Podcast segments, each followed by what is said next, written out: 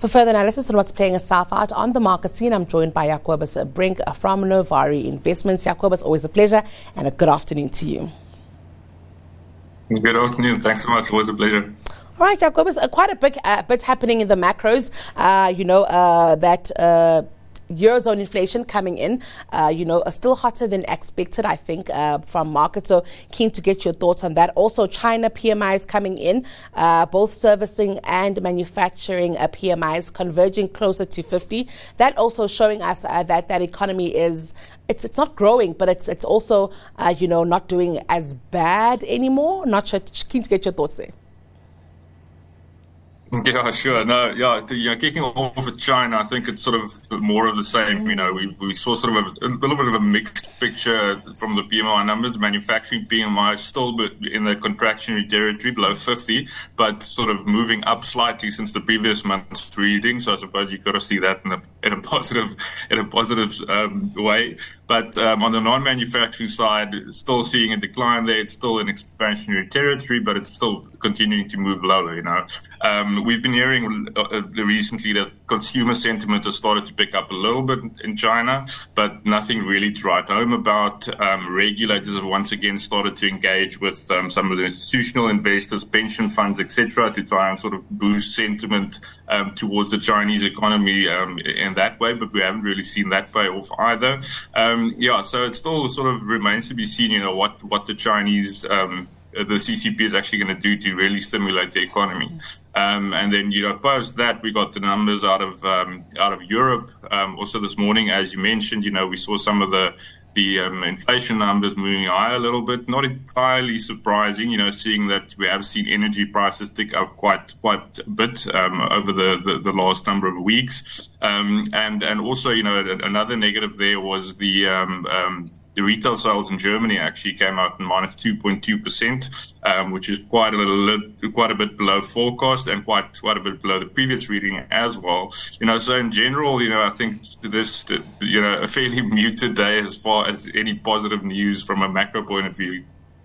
And bringing it back here at home, I'm just keen to get your thoughts here. The China picture, um, oil, OPEC, uh, Saudi, and uh, them trying uh, to cut uh, back on, uh, you know, production. I'm very keen just to get your thoughts there with the Rand also, uh, Jacobus. Where are we heading in terms of our fuel prices? We know we've got a big increase uh, coming this week, but if we're trying to fight our PPI, which has come down quite a bit, what happens with fuel will be very important. Yeah, no, definitely. You know, obviously, the, the, the, past few numbers we saw from an inflation point of view coming out locally were obviously um, very good, and especially you know the PPI number this uh, this morning at two point two percent, very low as well. Um, you know, as far as our sort of um, relations going with the sort of extended BRICS um, countries, you know, it could obviously be beneficial for us in the in the longer run. You know, should we be able to implement it. Um, and I think implement is going to be the key word here because our government doesn't really have a great track record when it comes to implementation of policies. You know, they always say the right things, and I think I think they always have the, the right ideas, but the implementation typically is a problem. Um, and and yes, yeah, you know. Um, the, the other thing that I suppose there are some some questions around some of the more shady countries that they were looking at, you know, possibly adding to that that list of BRICS names. Um, but uh, yeah, I, I, think you know in the long run it could definitely be beneficial. The only thing that, that, that, bugs me at the moment is you know the production cuts we've been seeing coming out of the Middle East, especially. You know, I, I think to a large extent that's just been to, to try and keep the the price propped up because of the demand destruction we've seen. You know, um, we we still of the view that um, we are probably moving into more of a recessionary type territory. You know, globally, um, and I think I think demand destruction has been the key reason why we've seen those production cuts trying to prop the price up. Let's uh, move on now and speak about accompanying news. Impala Platinums come out. Of course, PGMs have had a rough ride, and Impala Platinum hasn't been uh, spared here. I'm keen to get your thoughts, though, uh, on the set of numbers that they have uh, released, showing a reduced gross profit by 46%. It's quite a bit. Yeah, no, I mean, it, it's quite high. You know, it's, it, it also actually, um, they mentioned that they're boosting its um, metal output uh, forecast for 2023 during fourth full year um, as well because of the, the, the recent uh, acquisition on, on Royal Bafokeng King. Um, and, you know, it, it, uh, this acquisition will obviously material alter, you know, its whole production profile. Um, so I think all in all, you know, yes, it, we haven't seen the, the greatest sort of sentiment around the name because of this whole thing, but know, it looks fairly positive from here on out. I'm keen to get your thoughts, Jacobus. What has driven uh, that PGM basket price down uh, so severely? I mean, uh, in my mind, uh, you know, demand is still there. A lot of these metals are useful, for instance, uh, in the energy transition. Uh, but we're just seeing, you know, this price really knock our resources counters quite a bit. Yeah, no, definitely. You know, I, I, think to a large extent, you know, South Africa is still one of the largest producers in the space, you know, um, and I think a lot of it does it have to do with the general negative sentiment around South Africa. I'm not just talking about the, the, the power issues, but I mean, uh, if you just look at SA Inc., you know, um, and obviously, you know, these PGM companies aren't necessarily a, a, true reflection of SA Inc., but just at SA Inc. in general, I mean, it's trading at valuations, you know, we last saw at the global financial crisis. So just in general, you know, there is a lot of negative sentiment around South Africa as an investment destination.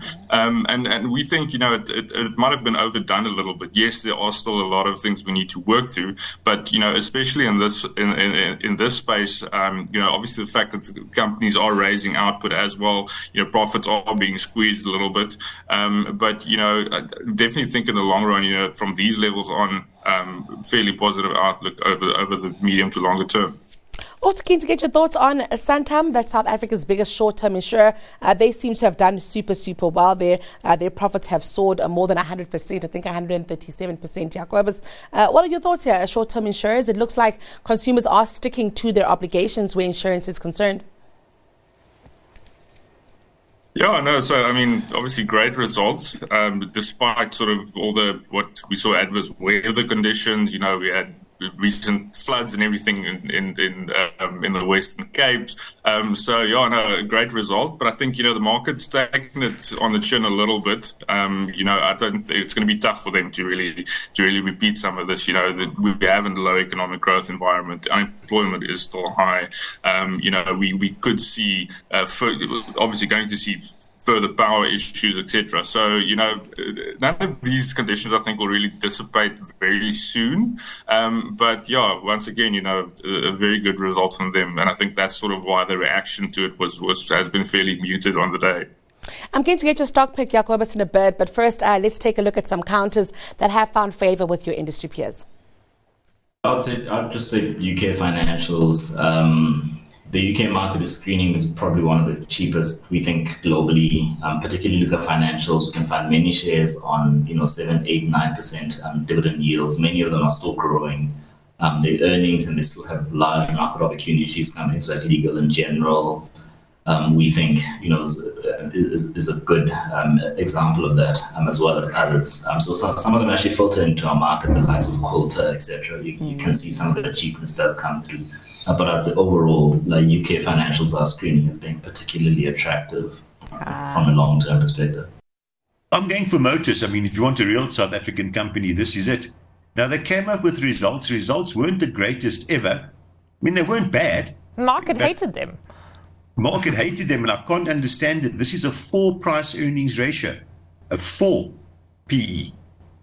Yeah. It looks tremendously undervalued. Debt might have gone up to the results yeah. that they that they got.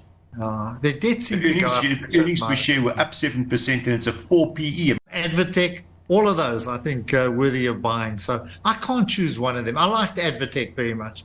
Super, you know, great result, and just incredible how much how much people will pay on. Uh, you know, for education and uh, well, you know, well-run business. I prefer it to the Curros and Stadios, okay. although Stadio seems to be okay. So if I had to pick one, I like Advtech. Yeah. All right, Jacobus, uh, those stocks, UK Financial, so as a whole, uh, Motus as well as Advtech uh, coming from our analysts.